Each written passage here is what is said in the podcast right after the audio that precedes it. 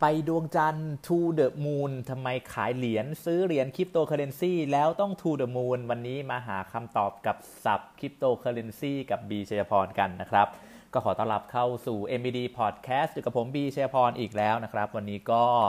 นำศัพท์เล็กๆ น้อยๆ ในวงการของคริปโตเคอเรนซีมาพูดให้ฟังกันแบบสบายๆ เผื่อใครจะได้ เข้าใจในคำศัพท์ของคนทั่วไปที่อยู่รอบๆข้างเรา หรือว่ามีเพื่อนๆที่กำลังขาย หรือว่าซื้อหรือว่าลงทุนในคริปโตเคอเรนซีกันนะครับ วันนี้ก็จะมีศัพท์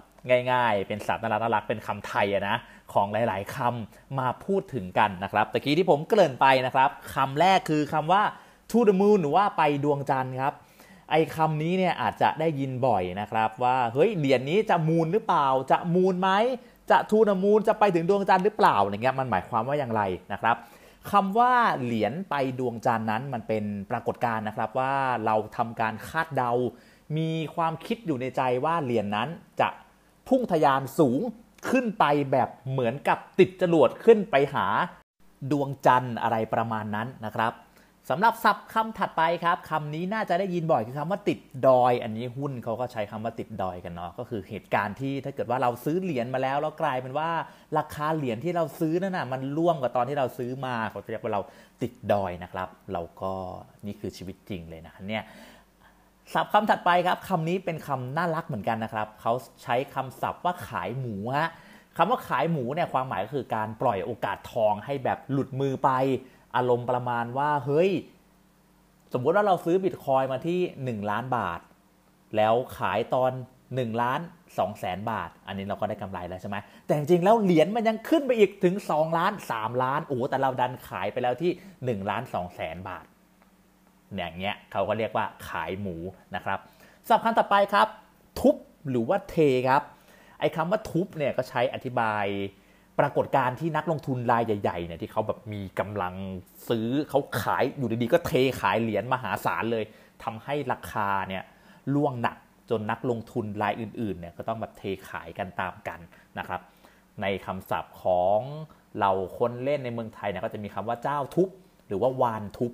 ก็เลยเป็นแบบคำศัพท์ถัดมานะคือคำว่าวานนะฮะ วานเนี่ยก็จริงๆพูดถึงเชื่อมกับตัววานที่อยู่ในท้องทะเลนี่แหละ คือวานมันขนาดใหญ่เนาะเขาก็เลยเปรียบเทียบกับนักลงทุนที่มีเงินอยู่ในตัวเหรียญสินทรัพย์เหรียญต่างๆเนี่ยจำนวนมหาศาล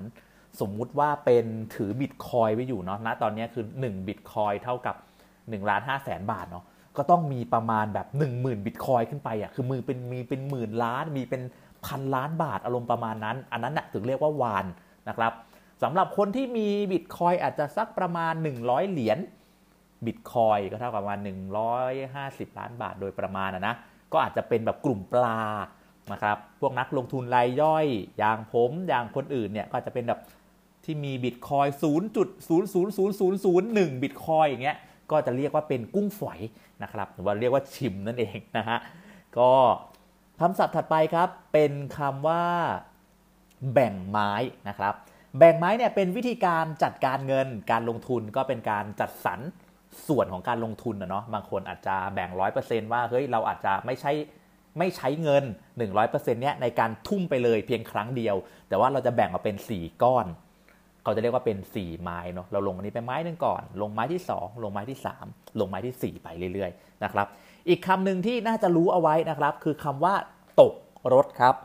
คำว่าตกรถนี้ใช้ได้ดีมากกับตอนที่บิตคอยทะยานขึ้นสูงช่วงเดือนเมษายนที่ผ่านมานะครับจะมีปรากฏการณ์ที่ว่าช่วงนั้นบิตคอยราคาอยู่ที่1ล้าน8แสนบาท แล้วก็อยู่ดีๆ ก็พุ่งไปที่1ล้าน9แสน แล้วก็ 2 ล้านบาทต่อ 1 เหรียญ หลายๆ คนกลัวตกรถครับ ก็เลยต้องรีบซื้อในราคานั้นก่อนที่จะรู้ตัวเองว่าติดดอยนั่นเอง วันนี้ก็เอาคำศัพท์น่ารักน่ารักมาฝากกันแค่นี้ล้วกันนะครับ จริงๆมันมีคำศัพท์อีกมากมายแต่ว่าเห็นว่าคำศัพท์เหล่านี้น่าจะเป็นคำที่ได้ยินกันบ่อย แล้วก็น่าจะเบาสมองในช่วงวันนี้ตอนเช้าวันนี้นะครับ ก็หวังว่าคงจะมาพบกันใหม่ใน คริปโตเคอเรนซีกับดีชยพรนะครับ รอบหน้าจะเอาเรื่องอะไรมาพูดกันก็ติดตามชมกันด้วยนะครับสำหรับวันนี้ลาไปก่อนสวัสดีครับ